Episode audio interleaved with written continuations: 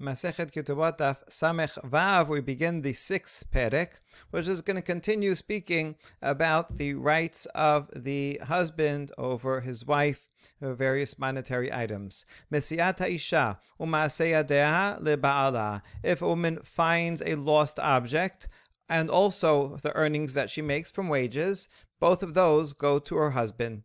Virushata hu ochel perot bechayeha. And if some if she gets an inheritance, she owns some land, even though she owns the land, nevertheless, while they are married, he enjoys the benefits of its fruit. Boshta upgama shela. If a married woman is injured, then the payment for her, her, humiliation and degradation belong to her. There are the three other payments also. Pain uh, will also go to her. We don't mention that because everyone will agree with that. And medical bills and time off of work, that goes to the husband, and everybody will agree, agree with that because he is responsible for the for the medical bills and also whatever she earns goes to him so that loss of earnings will go to him but regarding the humiliation and degradation that is subject to machloket tanakama says she gets it רבי יהודה בן ביתרה אומר, בזמן שבסתר לה שני חלקים ולא אחד, בזמן שבגלוי לא שני חלקים ולא אחד. Rabbi Ben Betara says, if uh, she is injured in a concealed part of her body, then she gets two thirds of the humiliation payment, and he gets one third. Whereas if it's on an exposed part of her body, like on her face, then he gets two uh, thirds and she gets only one third. Why should a husband get anything for her humiliation? The answer is that he feels humili- humiliated also on behalf of his wife uh, if it's in uh, and then if it, if it's in an exposed area and he's going out and he's uh, walking with his wife and people see her, he feels the humiliation as well. As if it's exposed, then he feels it even more. So that's why it's two thirds if it's exposed. Shelo yinaten miyad v'shelo yilakach bahen karka v'hu ochel pedot. The payments that go to him, he gets cash immediately. Payments that go to her, however, are go to go into land, and she will own that land, even though he, like any other land that she owns, uh, enjoys the the fruit of the property in the meantime. All right, that's the Mishnah. We ask, "My kamash malan, what is this Mishnah teaching us that's new? We know these laws already. Tenena, we learned this in the Mishnah earlier. The Mishnah was comparing the rights of a father uh, over his daughter versus a husband over his wife. A father gets to take, keep the money of Kiddushin, mm, uh, uh, and he also has a right to marry her off with kiddushin in any of the three ways. He also, um, the father, uh, has a right to keep something that she finds and her earnings, and he has a right to undo her vows. Uh, the father also, if she gets divorced as a minor, he receives the divorce papers. Uh, if she owns property, like if she got it from her mother side, then he, the father, does not get the fruits of the property while she's alive. Uh, that goes, that stays with her. If she's a minor, it'll go to uh, an escrow. Once she gets married, all of these things, these rights transfer over to the husband, and the husband has an added uh, right over the fruits of her property. So you see that we know from this Mishnah um, all the items on the list and then uh, from that Mishnah, all items in this Mishnah already. So what is this Mishnah teaching new? And the answer is We need this Mishnah to tell us about compensation for humiliation and degra- degradation because ben uh, whereas yes, true Tanakama says she gets it, and so they weren't didn't have to mention it here because the husband and the uh, does not get those, but we wanted to mention Rabbi ben Betera who disagrees. So that's why he mentioned mentioned all the other items so that we can specify this item in particular. Tanetana Kamed Rava, a reciter of Mishnah of Baraitot, said this Braita in front of Rava. Mesiat Haisha Le'atzma. Rabbi Akiva Omed Le'ba'ala. There, there is a Tana Kama here that says uh, findings of a woman she keeps. Rabbi Akiva says it goes to her husband. So the Tana Kama would dis- be in disagreement with the Mishnah. Rava said, Amar le hashta uma ha'adafa dema'ase yadehahi. Amar Rabbi Akiva le'asma misiyata lokol sheken. Says, hold on, this doesn't make sense. Rabbi Akiva is the one that said, we're going to see in the Mishnah coming up, that uh, the surplus of her earnings, the base amount of her earnings is what would be corresponding to the amount that she eats. And that makes sense. It goes to the husband because he's feeding her uh, and uh, any other sustenance that he's providing for her. Uh, however, the surplus above and beyond whatever she needs for her clothing and, shel- and shelter and food and all that, uh, that she gets to keep. that was Tanakama.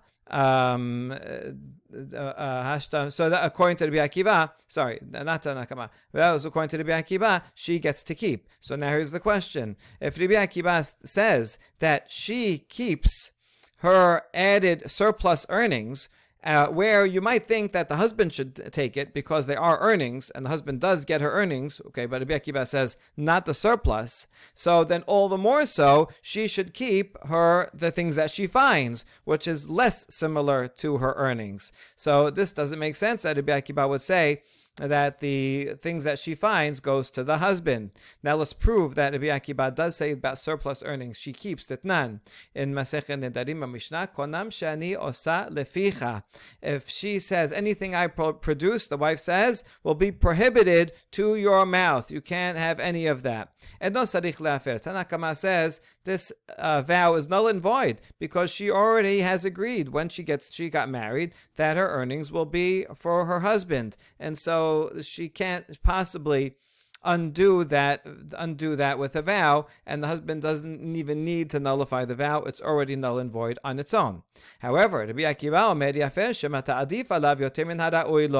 says the husband should nullify it not because of the base amount. You're right Tanakama the base amount she already committed to, so she has no right over it to vow that he's prohibited to him. But the surplus that she would keep, and therefore uh, the um, uh, therefore if she says you're prohibited to that, the Akiva should uh, nullify it.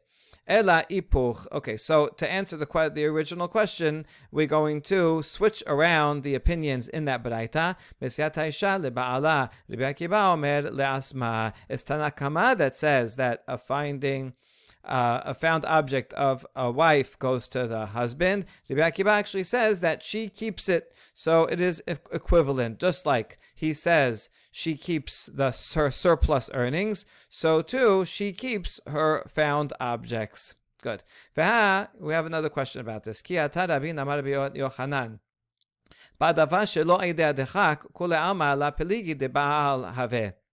There's two types of earnings. Earnings that come with ease. Let's say, you know, she has a very good skill and easily could make a lot of money. In that case, that surplus, everyone agrees, even the Akiba would and Tanakama would say that it goes to the husband. Even the Akiba would agree that it goes to the husband.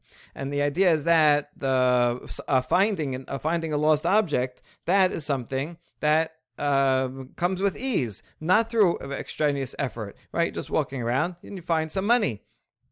And so, therefore, uh, even Rabbi Akiva would say that this goes to the husband. And so there was no need to switch it around uh, up here.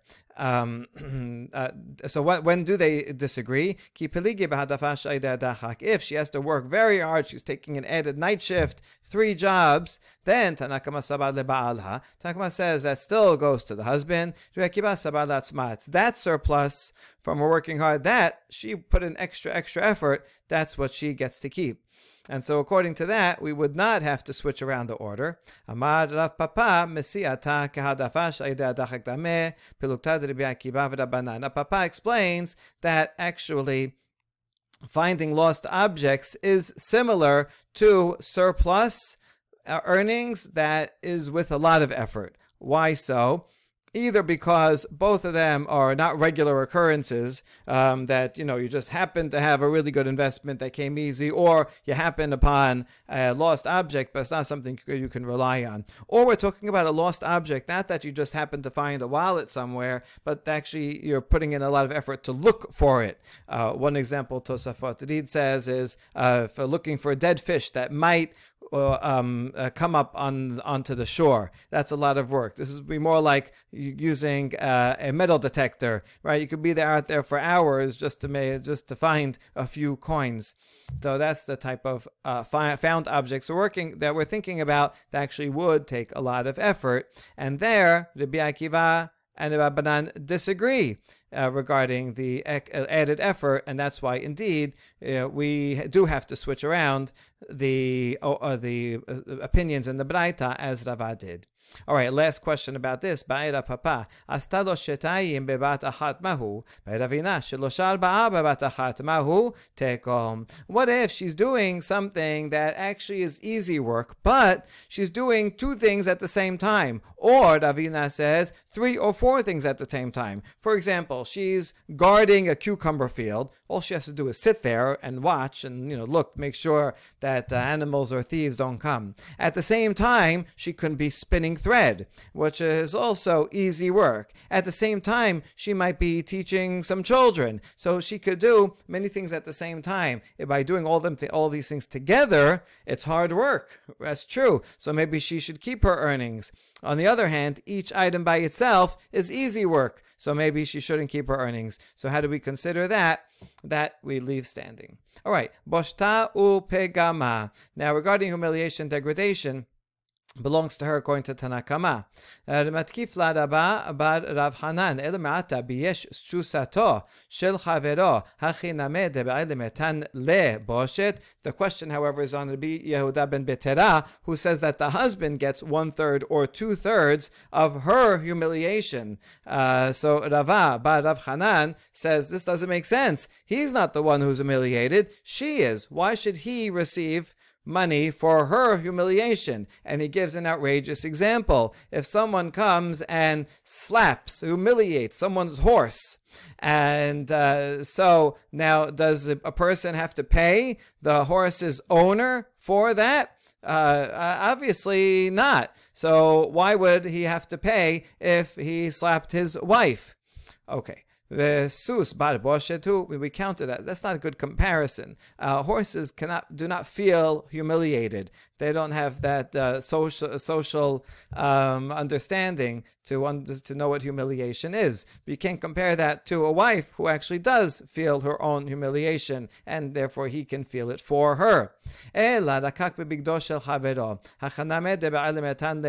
Okay, new comparison. If someone spits on the clothing of his friend while he's not wearing it, right? I take off my jacket and I put it on a chair over there, and someone comes and spits on the jacket but I'm not wearing it. So, does uh, would he have to pay me humiliation? Nobody thinks that you would have to pay humiliation for him uh, doing something just to a piece of clothing. So we're comparing that also. Why should you pay the husband humiliation on behalf of the wife? I guess the point is here that I own the jacket, and so too the husband is under the, the has uh, authority over. She's under the domain of his of her husband.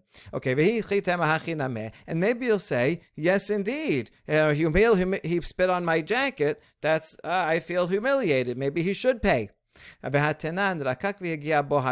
רקק והגיע בו הרוק, הוא פרע ראש האישה, והעביר טליתו ממנו, חייב ליתן לו ארבע מאות זוז. No, but you don't, we're going to prove from this Mishnah in Baba Kama that you don't pay just for spitting on someone's clothing. How do you know? Because here it lists the uh, the times when you do have to pay humiliation, which is if you spit on someone and the spit reached him, not if you just spit towards him. That's not enough of a humiliation to have to pay.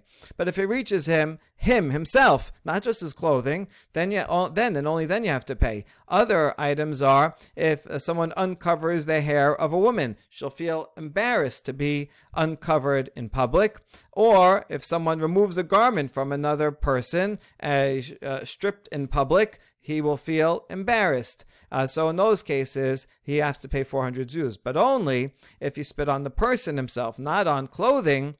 Okay. Papa lo shanu elabo aval bigdo. Papa learned from this that only it's it's only true for if you spit on him, but not his clothing. Okay, so in fact, uh, this is uh, so we, we're not going to pay for clothing. How come you don't pay when you spit on someone's clothing, but you do have to pay if you uh, um, humiliate someone's wife? Uh, the answer is no, this is also not comparable. When someone spits on a garment, he doesn't suffer dishonor. It's his, it's his garment over there. Whereas with his wife, he does suffer dishonor. Uh, much, much worse to, uh, to humiliate a wife than a garment. So that's not a good comparison either. Amalei Ravina Ravashe, final answer. Ela me'ata biyesh another question. Uh, Ela me'ata biyesh ani ben tobim de'it lehu ziluta lechulhu b'nei mishpacha. Hachina meda v'adim etan lehu boshe dechol b'nei mishpacha. So Ravina said okay, I understand that you are you should pay humiliation because the husband feels humiliated on account of his wife. I got it. But that, according to that logic, you'd have to extend that to any time. Okay, not a horse, not clothing, but a person. Uh, you'd have to extend that to other cases. For example, if someone insulted a poor person who's from an aristocratic family. Sometimes people are from high class families, but maybe they lose their fortune, and so right now they're poor. So, because he himself is poor, he's not going to feel so much humiliation. Um, I, I, poor people do have feelings also, but still, the level of humiliation uh, does depend on social context. But in this case, the uh, the family who are aristocratic status are going to feel very humiliated. So if uh, if I go insult a poor person, do I have to now pay also the family members? because they feel humiliated on account of their poor relative, right? But nobody would say that he has to do that. Amar hatam lav gufaihu hacha ishto gufe havai. No, that's different because there the family members are not like him himself. Whereas we have a principle ishto ke gufo, and so therefore a man's humiliation over his wife it, they're so closely connected that it's like his own humiliation. It's like the guy, who, the couple who goes into the doctor's office and he says, Our foot hurts, even though it's really her foot that hurts. But he's so empathetic to his wife that he said he feels the pain himself as well. So that's true for a husband and wife, but would not be true for any other relatives, and certainly wouldn't be true for uh, a jacket or a horse. The next Mishnah continues, Haposek ma'ot chatano umet chatano. The father of the bride set aside some money for the dowry of his daughter that would go to his son-in-law. But his son-in-law died before the marriage, and there is a brother who will be a yavam. So does he have to pay that amount to the yavam, uh, to the living brother of his uh, would-be son-in-law? Amru chachamim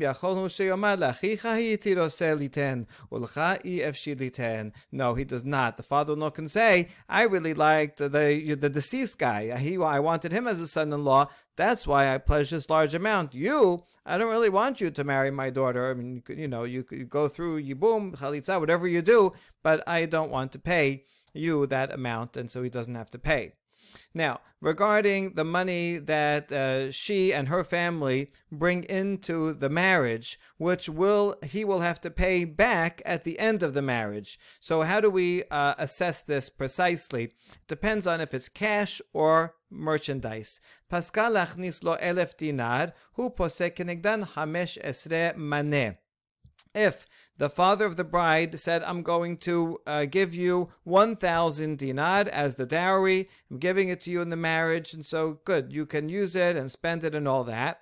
In the ketubah, he has to write that he's going to pay it back in the event of divorce or if he dies first that money has to be paid back to her and not only the original amount the 1000 but you have to add uh, 50%, so you have to add, uh, it would be 1500 altogether. The reason is because mm, cash has time value, and therefore, since he's using the cash during the marriage, so now it would be worth more at some time later. Now, it doesn't really matter how much time later, whether they get divorced after one day or after 70 years, still going to be the same amount. That's why this is not called interest, which would be prohibited interest would would uh, have to depend on how much time it is. But this is a standard uh, 50% increase for the value of using the money in the meantime.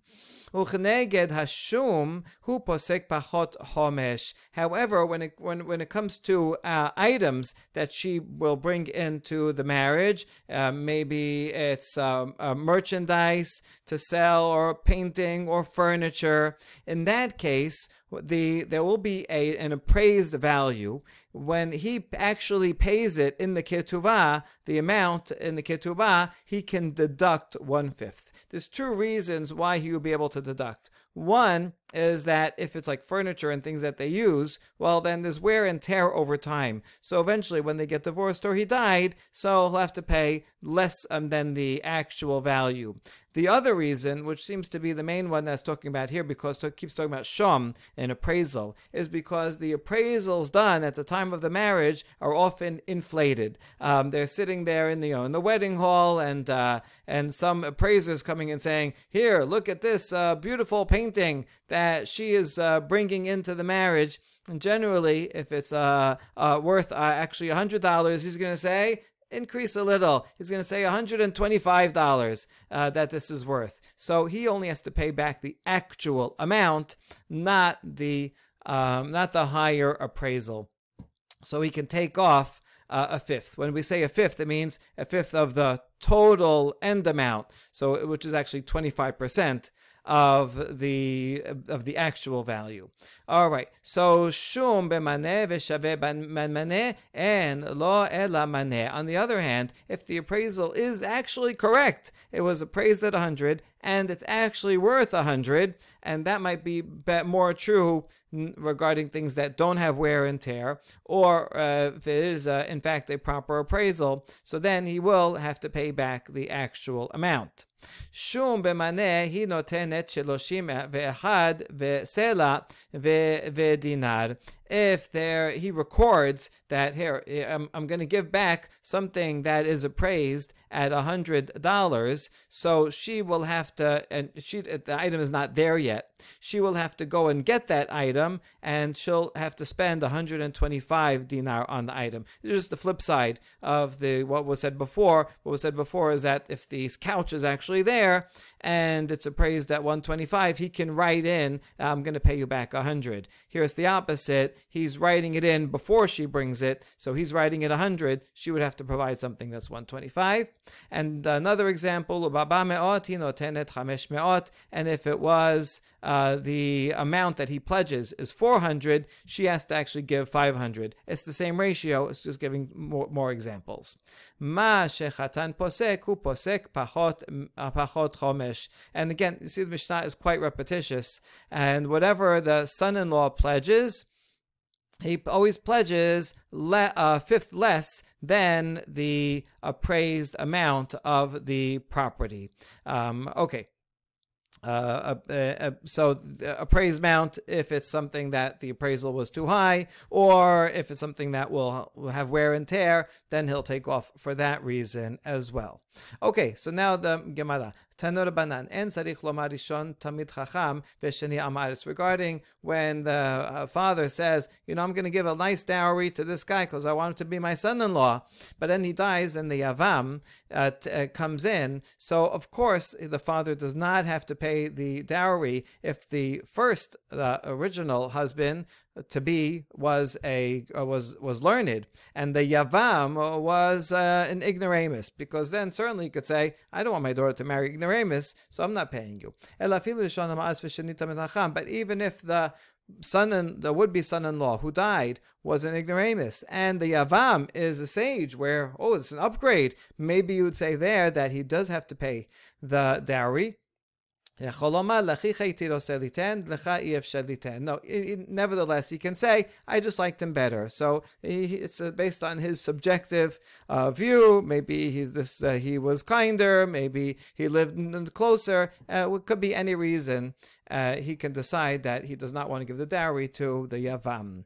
Now, Pascal Achnis lo elef dinar, hainu resha. The, the, examples uh, throughout the Mishnah are the same as the first one, that if it, that there's uh, an adjustment of a fifth. So why does it have to keep giving more and more examples? Tana shuma Rabba vekatane shuma zuta. Because it gives example. Some examples are when there's it's a large amount, and others when it's a small amount. Maybe you'll think that that ratio uh, applies to a large amount, but a small amount is uh, much less. So uh, so not so, or the other way around. Tana shuma didek vekatane shuma dida. Also, whether he appraises it or she appraises it, no matter what, it's the same thing. You might think that when he appraises it, his appraisal is going to be less and her appraisal is going to be more. No, it doesn't matter whether it's an item that's there already and he's appraising it or it's an item that she is going to get and that therefore she's appraising it. We use the same ratio for all cases. The next Mishnah yet again repeats a law that we just saw in the previous Mishnah. Pascal achnis lo kesafim sala'a naase shisha dinarim. If he she pledges to bring money into the marriage, so if she brings a sela in, which is equal to four dinar, then she will get back six dinar. Uh, again, because you have to increase fifty percent regarding cash that she brings in. That's what he has to pay at the end of the marriage. The Gemara will ask why we have this repetition. But now we have a new law. Besides this 50% increase, the groom also has to give her 10% of what she brings. So if she brings in 100 dinar, he has to give her 10 dinar. Um, uh, well, Gemara will discuss is this a one time lump sum uh, or ongoing? Is this for the cash? Is this for the merchandise?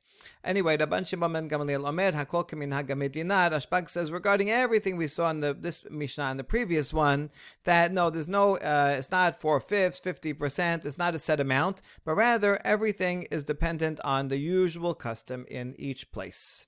We ask. This thing that here he said that she gets back six for four, that's the same as she gets back fifteen hundred for giving a thousand. Why do you have to repeat? Tanais karabav tanais. Because one is a large amount, the other one is a small amount, and we need to know, know both. If you'd only told me the large amount, I'd say, oh, he has to increase fifty percent because there's so much profit. But if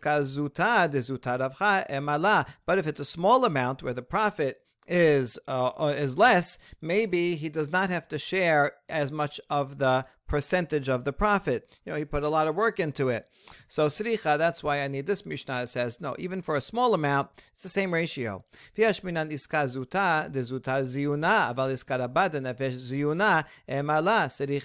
if you only told me regarding a small amount, that he pays, pays 50%. I would say there, there's very little expense, very little overhead, very little um, uh, um, risk.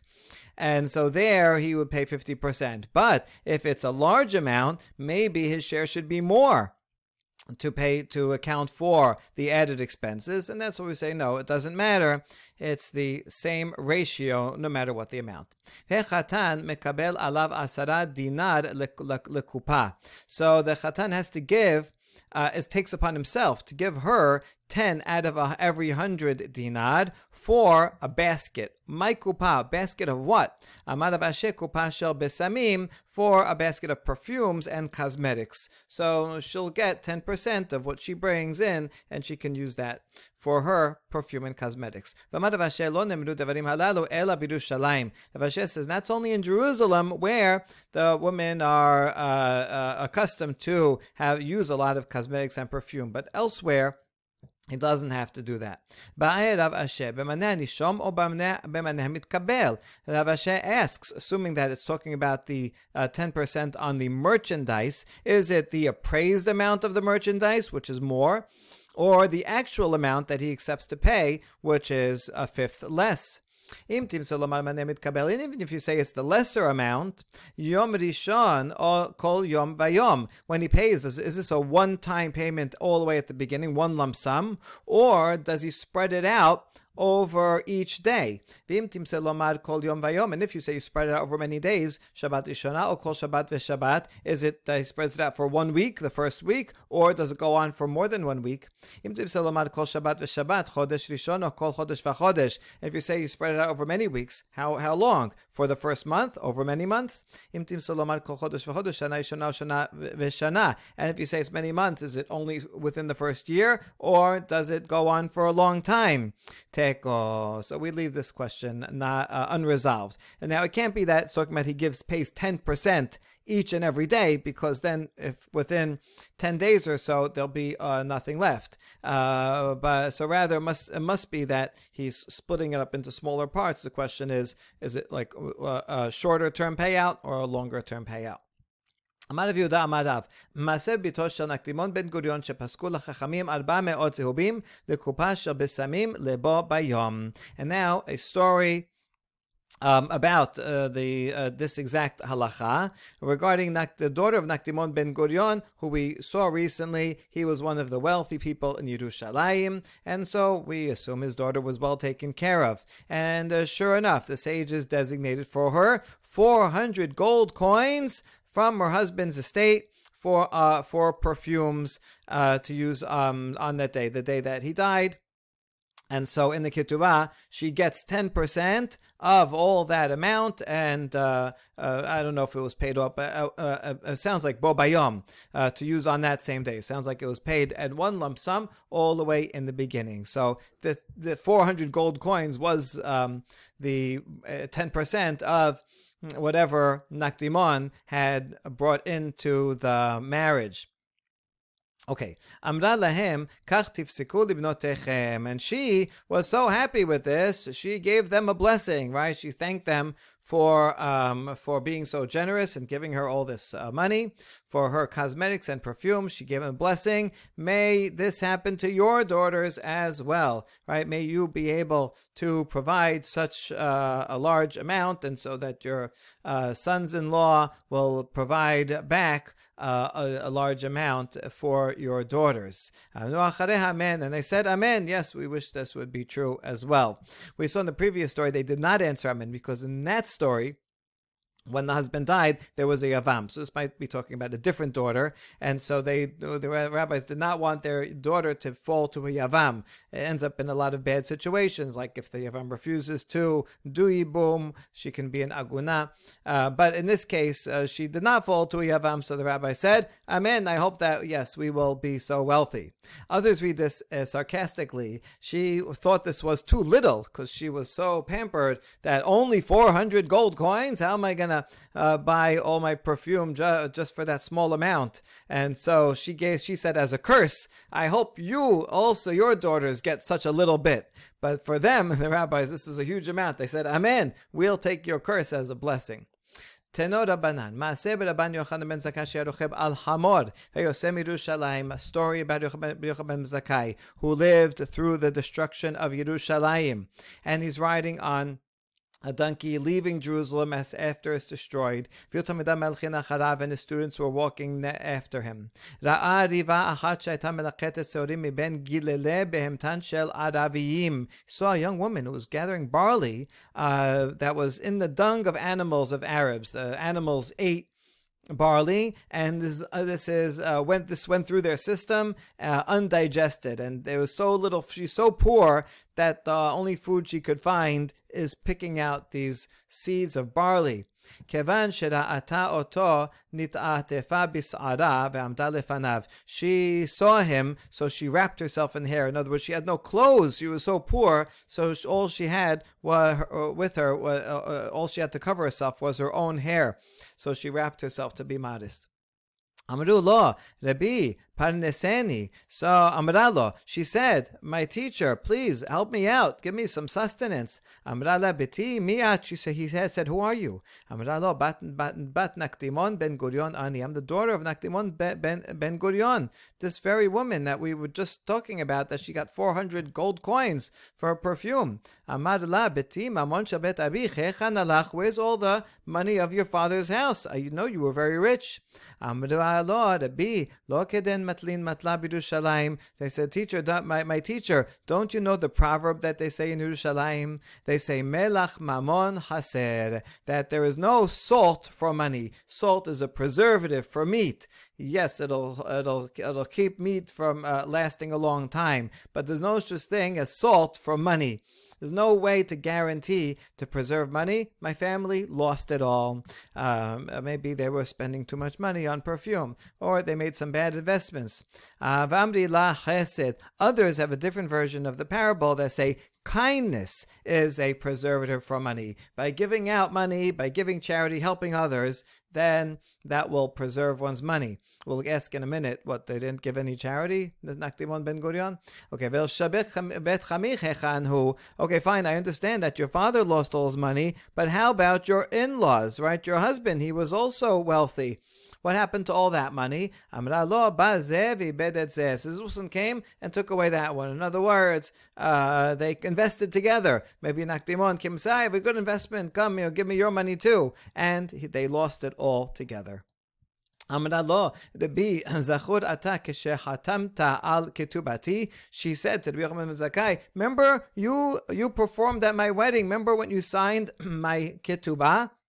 אמר להן לתלמידיו, זכור אני כשחתמתי על כתובתה של זו, והייתי קורא בה אלף אלפים דינרי זהב מבית אביה, חוץ משל חמיה. I remember I was reading the ketubah and uh, was amazed at the large amounts, a thousand, a, thou- a thousands, meaning one million gold dinar from her father's house. And that's besides what uh, her father-in-law brought in. בחר רבן יוחנן זכאי ואמר, אשריכם ישראל, בזמן שעושים רצונו של makom and kol umav lashon sholetet bahem. And so Rabbi Yochanan cried uh, in both sadness and happiness together.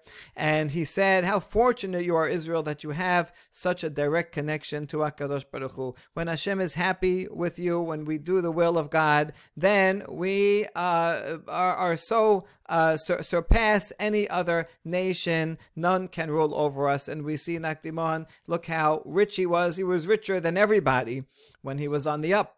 בזמן שאין עושים לרצון של מקום, מוסרן ביד אומה שפלה ולא ביד אומה שפלה, ביד בהמתן של אומה שפלה.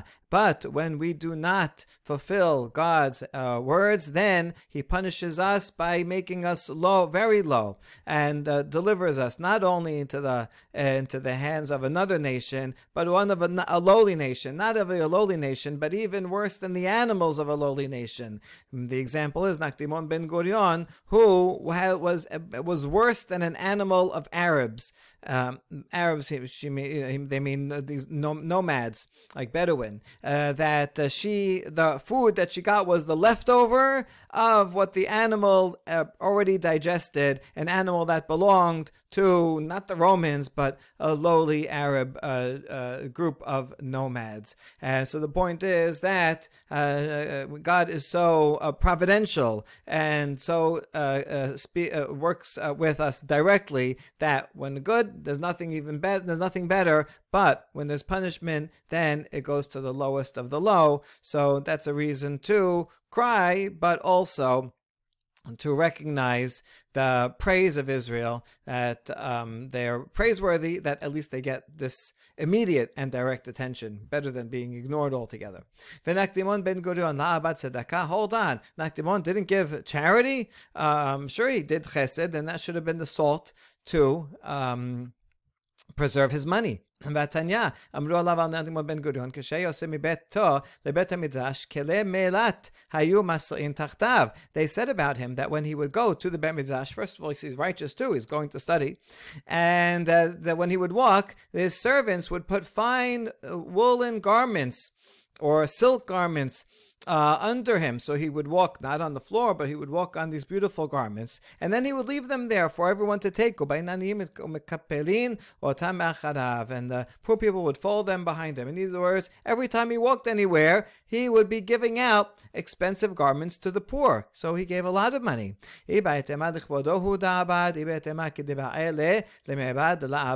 Two answers to this question. Either that he did it only for himself. It's true that the leftovers, some poor people came and took it, but that's not why he did it. He was doing it for his own honor. So look how look how rich I am that I can just waste all these expensive garments. So eh, the the poor did benefit, but that doesn't show reflect well on him who did it for the wrong reason. This would be an interesting source that giving just for personal honor is really not so good.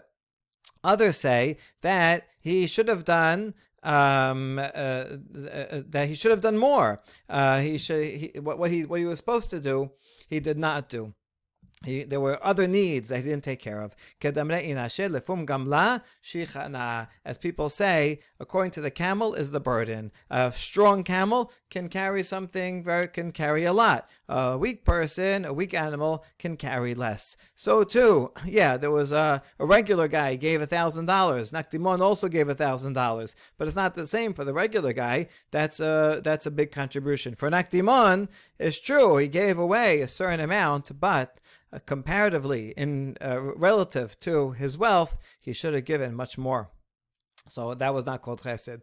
Tanya Amar Rabbi Elazar Rabbi Sadok. Rebbe Nechama אם לא ראיתי שהייתה מלקטת שעורים מבין טלפי סוסים בעכו. קראתי עליה מקרא זה, אם לא תדעי לך היפה בנשים, שאי לה בקבי אסון, וראי את גדותייך, אל תקרא גדיותייך, אלא גביותייך. Braita, following up on the daughter of Nakdimon ben Gurion, he says, "I let, may I see the uh, the comfort of Jeru- consolation of Jerusalem," meaning it's a swear. I, I didn't see it um, that uh, so that this following is true. If I did not see that this daughter of Nakdimon ben Gurion was gathering barley from between the hooves of the horses in Akko. She's uh, groveling on the ground uh, under the horses, looking for uh, barley, uh, pieces of barley there that um, the that the uh, leftover from the animals. And I said, I I, uh, I quoted the following pasuk uh, to apply to her: If you do, if you know not the fairest among women, go your way uh, forth by the footsteps of the flock and feed your kid by besides the sheep's tent.